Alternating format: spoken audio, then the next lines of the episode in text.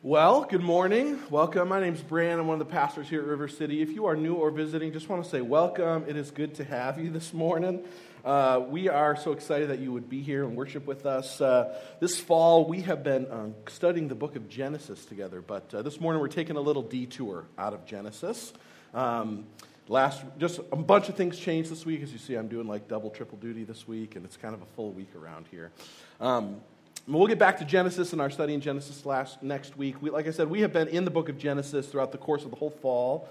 Um, so we're going to wrap up the book of Genesis in just a few weeks, and then we're going to head into a season of Advent. Just beginning, we're actually going to be uh, studying the book of Matthew basically all of next year. We're going to be in the book of Matthew together. And so Matthew begins where Genesis 11 uh, kind of leaves off.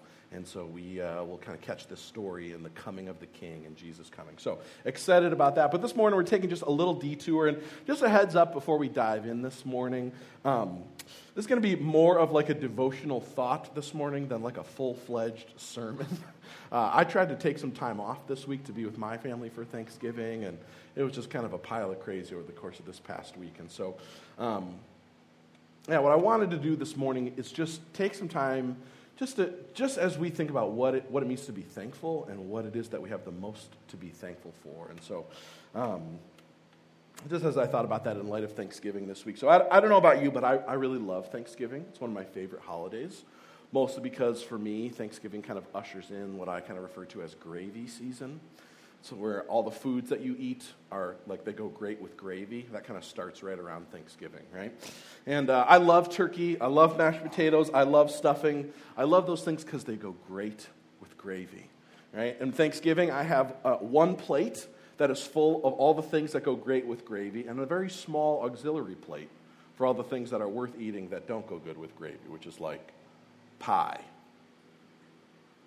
cranberry sauce is also on that plate. But that's about it, right? Because everything else goes great with gravy or is not really worth eating, right? The Bible says that all good gifts from God, so gravy was absolutely his idea. In fact, I think it's probably one of God's most greatest culinary gifts to mankind. Oh, it's so good, right? But I will never forget uh, Thanksgiving a few years back at my wife's in laws, or at my in law's house, or actually part of their extended family. I uh, filled up my gravy plate with all the things that are good that gravy makes great, like mashed potatoes and stuffing and all that kind of stuff. I had filled it up, and, and, I, and I got to the end of the table and I couldn't find the gravy. And so I took another loop back around the table, and I was like, it's got to be here. It's like, it has to be here. It wasn't on the table. So I was like, okay, all right, breathe, just breathe. Let's go. I'll go talk to Hannah's aunt. She's the one who was hosting, right? So I was like, I just, I probably missed it, but just where's is there gravy? And I heard probably like the four most horrifying words I have ever heard at a meal of all time. There is no gravy. It, it was definitely the saddest Thanksgiving in the history of Thanksgivings. In fact, I kind of just ate my Thanksgiving meal just like with sadly. Have you ever had mashed potatoes without gravy? What is the point of that? It's just sadness in a spoon. You're just like, this really needs, it really needs gravy, right? The following month, thankfully, I got redemption, right? At Christmas, I have never been so happy to see that, that gravy boat just lovingly placed on the dinner table, right?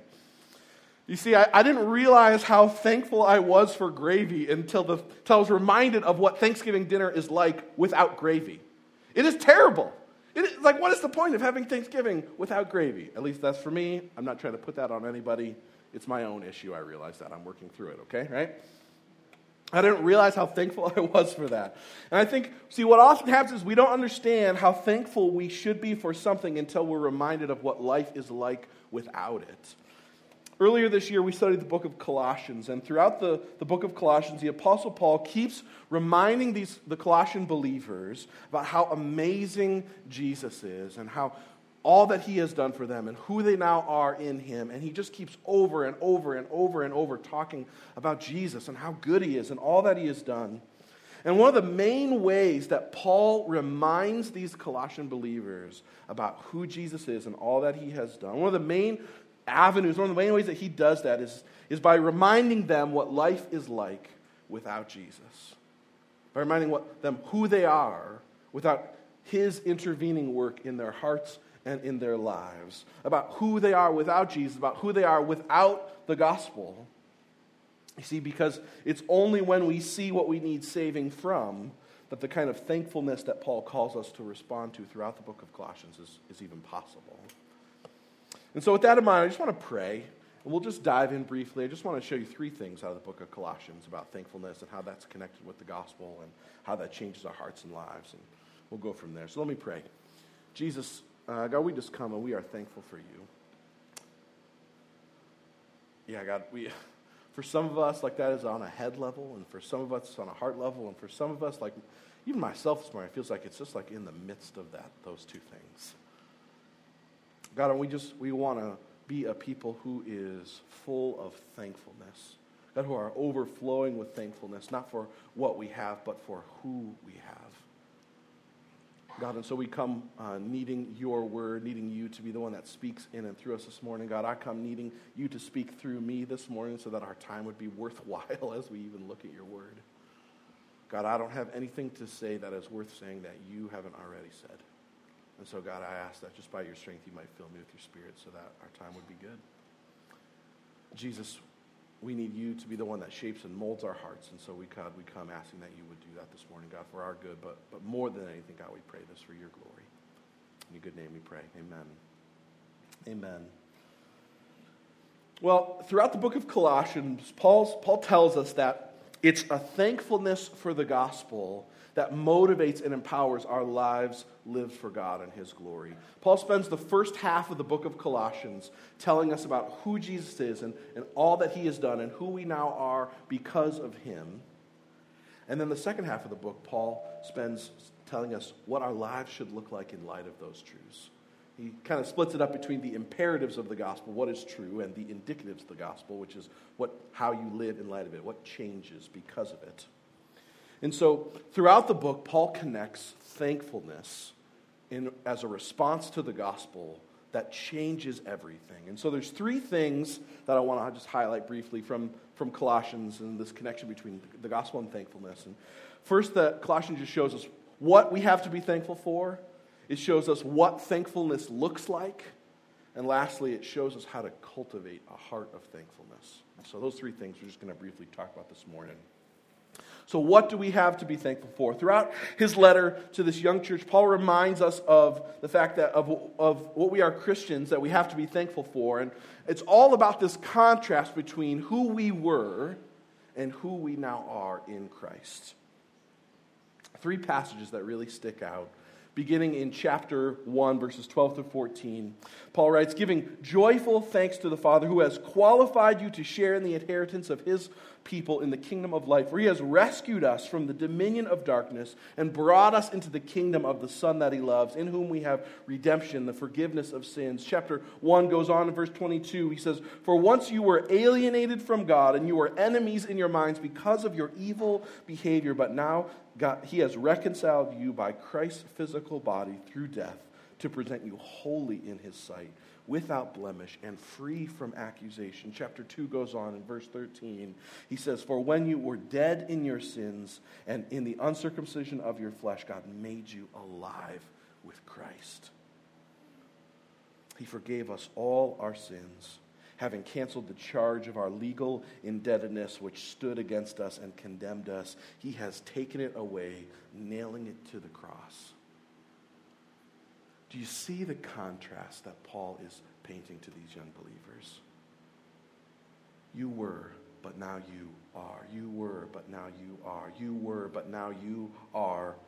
We see Paul says in chapter 1 You were unqualified to be God's people, but in Christ God has made us his people. We were in slavery to sin, captive in the dominion of darkness, but now God has rescued us through Christ. We were condemned as rebels of the king, but now we've been given the status of dearly loved sons and daughters. Chapter 1, verses 21 and 2 goes on and says that we were alienated enemies of God, that we were mutinous rebels. We had rejected God's good rule and God's good authority, and we had replaced our rule and our authority in place of His. But in Christ we have been forgiven and we have been reconciled. There is no more condemnation and no more accusation. Chapter 2, verses 13 and 14 continues We were dead in sin.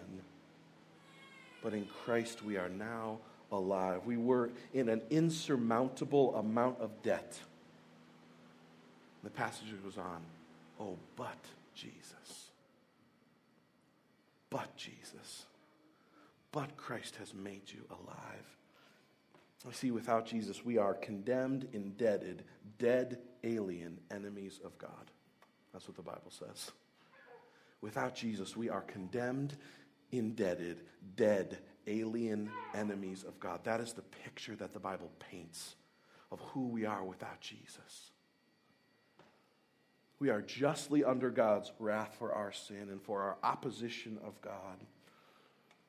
But over and over and over and over throughout Colossians, there is a but. But God. But for faith in Christ. You see, because Paul says we were condemned, indebted, dead, alien enemies of God. But now through faith in Christ, we are dearly loved, forgiven children of God. That contrast is incredible. Like that is the that is the the widest ends of the spectrum. We go from being enemies of God, who are rebellious haters of God, to being his adopted and loved and forgiven and dearly cherished children.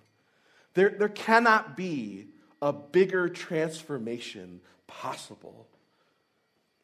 And so, what Paul is telling us is that that's what we have to be thankful for.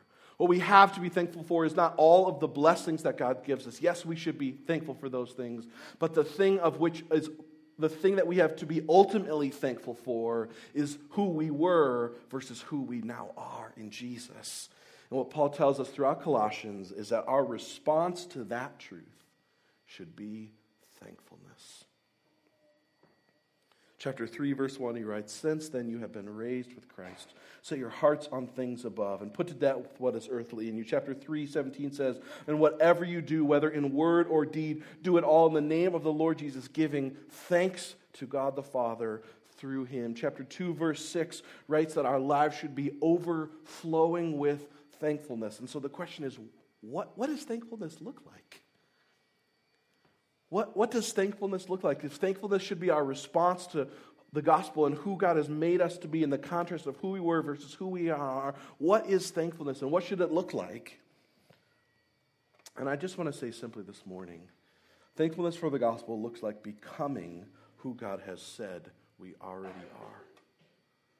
Thankfulness for the gospel looks like becoming who God has said we already are. You see, we were dead, alien enemies of God.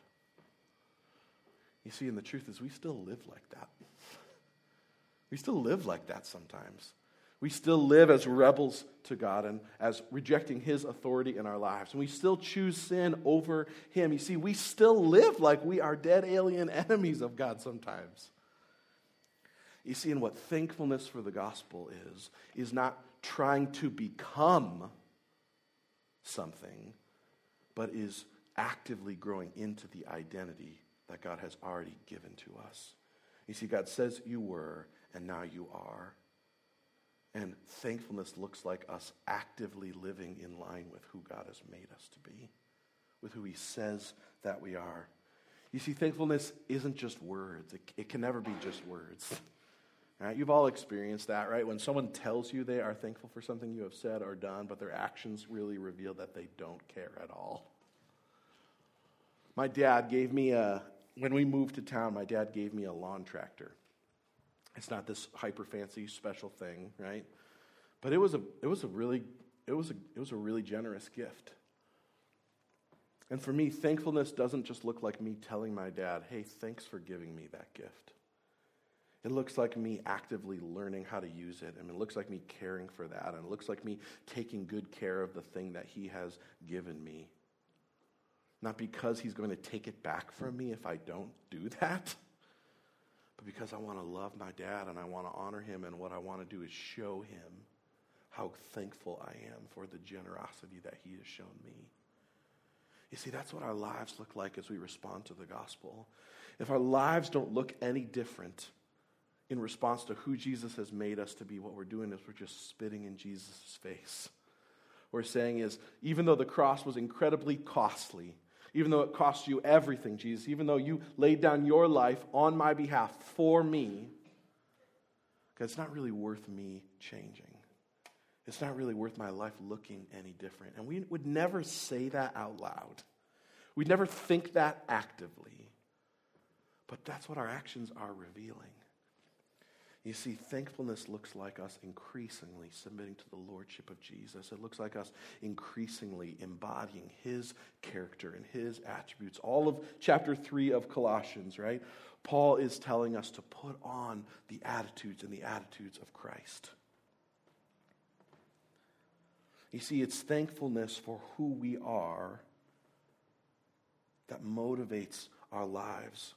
You see, it's thankfulness for who we are in contrast to who we once were that causes us out of love and out of joy and out of gratitude to give our lives back to the Lord, to strive for obedience and to strive to pursue godliness, not out of fear and not out of duty and not out of obligation and not out of like just like just toughing it out, but because we are full of gratitude. You see, because we were dead, alien enemies of God. And because of Jesus, we are his dearly loved children, who he cherishes and who he enjoys and who he is so pleased with. That shouldn't be true of us. That shouldn't be how God sees us. There's nothing about us that has earned that or has deserved that or has merited that in any way. There is nothing about us that, that like should that God owes that to us. That shouldn't be how God sees us.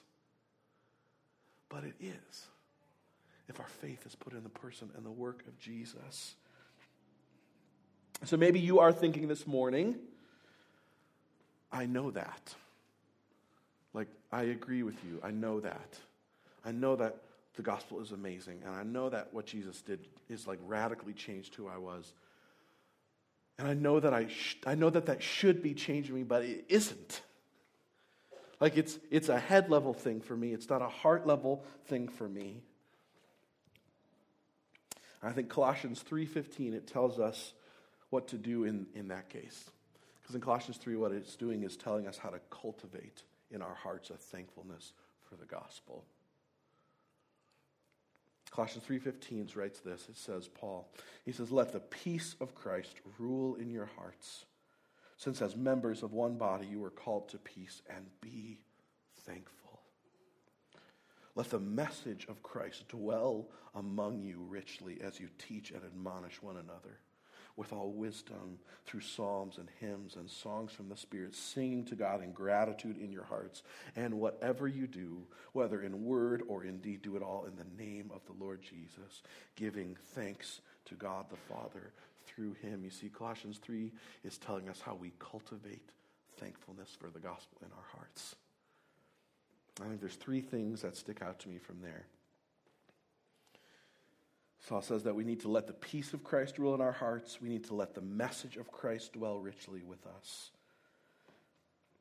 And we need to tell others about those things. You see, when, it, when Paul says, let the message of Christ dwell richly as you admonish one another, right? What Paul is saying is not just, don't let just the good news about who Jesus is and all that he's done dwell richly among you. You see, the message of Jesus is not only that, that we are God's beloved children, but it is also that we used to be God's, we used to be enemies of God. You see, and if we never, if we only remember the good things about who Jesus has made us to be, and we always gloss over or we forget who we were without Jesus, that is like a recipe for our hearts of getting really unimpressed by all that Jesus did. You see, but when the message of Christ dwells richly in our hearts, when the bad news is in contrast with the good news. When we regularly remember our sin, remember who we are without Jesus, and yet at the same time remember who we now are because of Jesus, what happens when we do that over and over and again and again? What happens is what wells up in our hearts is a gratitude and a thankfulness for the gospel. You see, and Paul says, let that message dwell with you. He doesn't say, talk about it once a year at Easter. He says, let the message of Christ dwell with you. Let the gospel be the thing that saturates your lives, that saturates your hearts. Let the bad news about who you are without Jesus and the good news about who you are with Him, let that, let that constantly be before you. Let it be the thing that you meditate on. Let it be the thing that, that comes up often. I don't know if you realize this or not. Every week, if you come here at River City, we are always going to get to Jesus. We will always get to Him. Because what our hearts so desperately need is for the message of Jesus to dwell richly with us. You see, what we, we don't need to just remember the message of Jesus. Paul says we need to let the peace of Christ rule in our hearts. You see, without Jesus, we are enemies of God, but Jesus had made peace with God for us. You see, and when the peace of God dwells richly in our hearts, what happens is that we know that there is nothing that we could do to earn our status or our standing with God, and there is nothing that we could do to mess it up, and we mess it up all the time. like, if that was on us to mess up, we would be totally, we would just be totally, we would have no hope. Well, Paul says, let the peace of Christ rule in your hearts. He says, let the status and the standing that you have with God the peace that you have with God through Jesus, let that rule in your heart. You see what happens when the message of the gospel dwells with you richly, then the peace of the gospel will dwell with you richly. What that allows you to do is allows you to relate to God not out of fear, not out of duty, not out of obligation, but out of love and joy and gratitude. You see, without the peace of Christ securing our standing with God, God can only be a boss. He can only be someone whose favor you are desperately trying to earn and you are worried about losing, who's, that is based on what you bring to the table and how good your performance is. But if the peace of Christ dwells richly with us, oh, then God gets to be a father to you.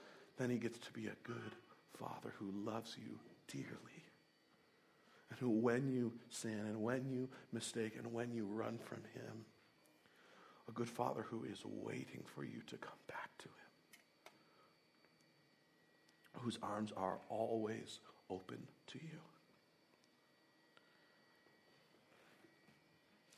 The last thing that Paul tells us is, is not just that the peace of Christ should rule in our hearts, and not just that the message of Christ should rule among us. What he says is that we need to use those things to admonish and teach one another. He says you need to tell each other about that stuff. That's, that's how you cultivate a thankfulness in your heart for the gospel, is by telling people about it. Paul says, Admonish one another with all wisdom through psalms and hymns and songs in the Spirit, singing to God with gratitude in your hearts. Jeff Vanderstelt, in his book Gospel Fluency, he writes, You talk about what you love, and he says, And you love what you begin to talk about.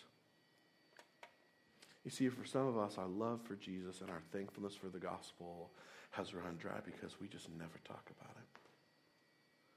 We just assume those truths. What God's word is so abundantly clear about is that the good news about who Jesus is, that can never be something that gets assumed. Our hearts will grow cold and dead. You see,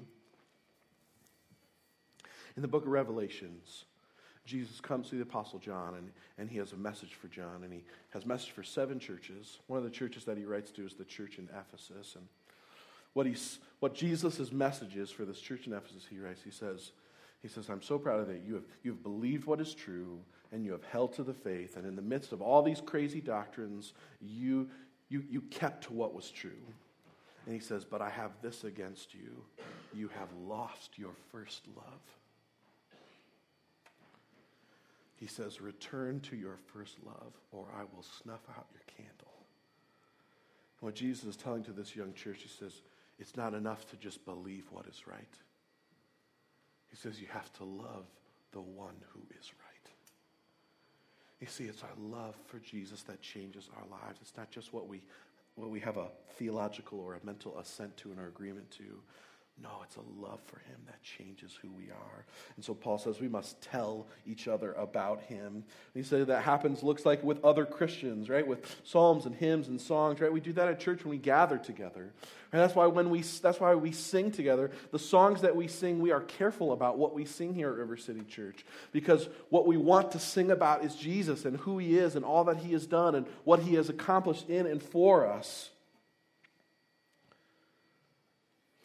But I'll just tell you this it's not enough to just tell people who know Jesus already about who he is. It's just not enough. Paul calls us throughout the book of Colossians not just to remind one another about who Jesus is and all that he's done and who we now are in him, but to proclaim him to those who don't know him yet. Over and over and over in my own life, what I have found to be just unceasingly true is that when I tell my friends who don't know about Jesus, when I tell them about him, my love for him grows. My gratitude for all that he has done, it like overflows out of my heart. You see, talking about Jesus causes us to love him more because our hearts we, we talk about the things that we love, but we also come to love things by talking about them all the time. And the more that we talk about Jesus, and the more that we celebrate who he is, and the more that we proclaim him, the more that our gratitude for him will grow, the more that our thankfulness in response to all that he has done will grow. Because one of the best parts about telling people about Jesus is you get to tell it out loud to yourself again. And the gospel is such good news, whether it's the first time or the five millionth time. See, and that's why we take communion together every week. See, because communion is about us reminding each other about the gospel. It's about remembering who Jesus is and who we were without him and who we now are because of him. You see, with the bread, we celebrate that Jesus' body was broken for us as he lived the life that we should have lived. And we celebrate with the drink that his blood was shed for us as he died the death that we should have died. And what we're doing as we take communion every week is we're remembering and we're celebrating the gospel and we are rejoicing in who Jesus is and who he has made us to be in him. By faith, we lay hold of God's unmerited and all sufficient grace, and we're reminded of those truths when we take communion together. You see, you need to hear this communion, it does not make you right with God. Taking communion does not change your status or your standing with Him. It does not cause God to see you differently in any way. Communion is not a communion is not for God. Communion is for us that we might remember who He is that we in our hearts might celebrate him. You see, because what God knows to be true is that our hearts forget all the time. And we need is to remember to remember all that He has done for us and who He has made us to be. Every church does communion a little bit differently. At River City, during our time of musical worship at the end here, you can go back and, and take communion. You do that. There's a table on the left and on the right in the back, and you go and you dip the bread in the juice, and that's how it's done here. Nobody's going to dismiss you. You just go whenever you feel led. And as you do, I would just encourage you to talk with God this morning. Just tell Him how thankful you are for the gospel or if your heart is in that in between spot where you know that you should be thankful, but you're just not, ask Him to cause the gospel to be beautiful to you. Ask Him to cause the good news about who He is to well up in your heart. And so that you can take communion as a joyful celebration about who He is and who you now are in Him. You see, Colossians is a reminder for us of all that we have to be thankful for. It's a reminder of what our thankfulness looks like, our lives given back to Jesus for his glory and for his purposes. And it's a reminder of how we cultivate thankfulness in our hearts every day. Let's pray. Jesus, we are so grateful for you. God, we are thankful for who you are and who you have made us to be in you. God, and we are thankful for the bad news about who we are without you. We're thankful that you are gracious to remind us about that fact. God, and you do that not so that we would think less of ourselves, but that we would think more of you. And so, Jesus, we just long that by your grace and by your power, our lives would, would, our lives would increasingly look like your son, Jesus. God, that our, that our lives would be full of obedience to you, that our lives would be a response of thankfulness and gratitude for all that you've done for us. And God, we pray that you would cultivate in us a heart of thankfulness for you and for the gospel. God, for our good, but most of all, we pray you do that for your glory so that you are seen and cherished and enjoyed among all people in all generations for all time. Now we pray these things in your good name. Amen.